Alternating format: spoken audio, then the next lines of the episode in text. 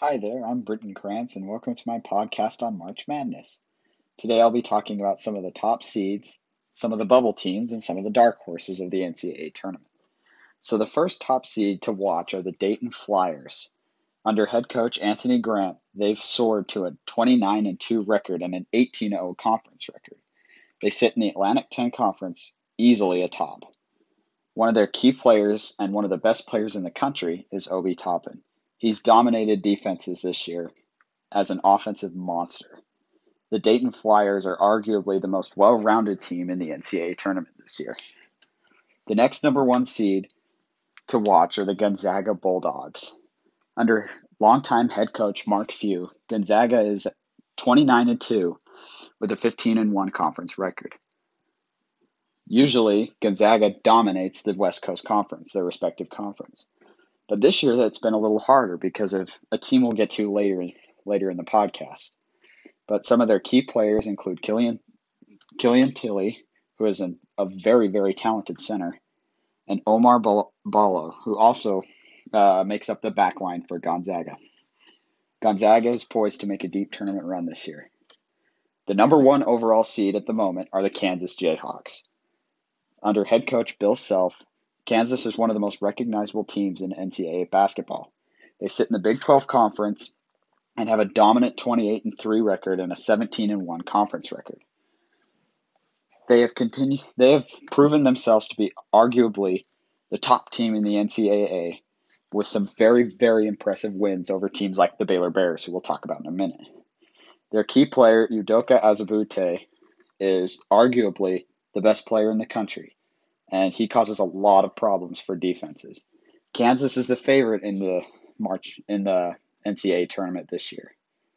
The fourth and final one seed are the Baylor Bears. Under head coach Scott Drew, Baylor has come out of nowhere to surprise everybody this year with a record of 26 and 4 and 15 and 3 in conference. They have a very impressive win over Kansas, but just recently lost to Kansas again. Uh, they're in the Big 12 as well, sitting in second behind Kansas. They're very much one of the best three point shooting teams in the entire country, and they are not to be overlooked. So, those are your top four teams. Other teams such as Duke, Michigan State, and Kentucky are poised right near the one seed line. Now for some bubble teams. The last four teams in, according to Joe Lunardi right now, is Rutgers University, UCLA, Richmond, and Wichita State. And the first four out are Texas, Texas Tech, Mississippi State, and NC State. Texas Tech is a surprise to see in the first four out as they were the runner ups last year, losing to Virginia in the finals. They are hoping just to make the tournament this year. Uh, Rutgers and UCLA are likely going to make the NCAA tournament based on where they sit and their strength of schedule. Mississippi State and North Carolina State, NC State, are likely going to fall short of their tournament goals because of strength of schedule and where they sit currently. Either way, the bubble is still a very fluent affair, and there could be many teams that could sneak in or, or fall out. Now for one of the, my favorite parts the dark horse teams.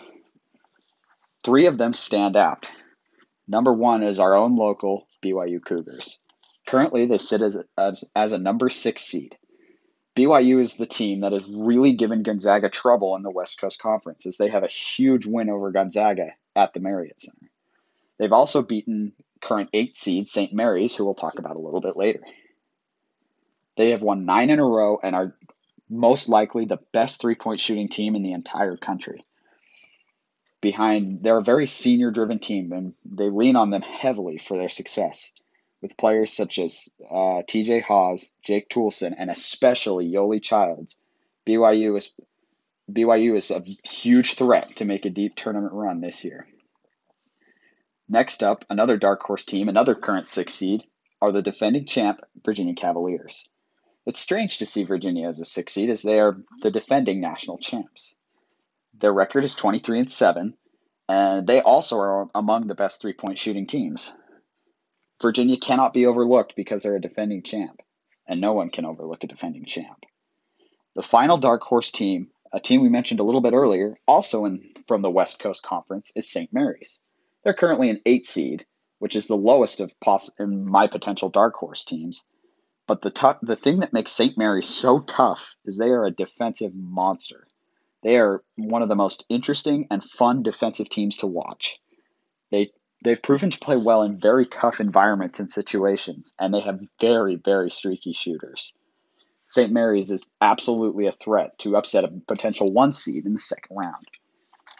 So between all of the top seeds, Dayton, Gonzaga, Kansas, Baylor, the bubble teams like Rutgers, UCLA, Texas, and Texas Tech, and the dark horses BYU, Virginia, and St. Mary's, this year in March, this year's March Madness tournament will prove to be a, I have no doubt, will prove to be a chaotic one, full of upsets and fun, and fun basketball games. This year will certainly not disappoint. Thanks for listening.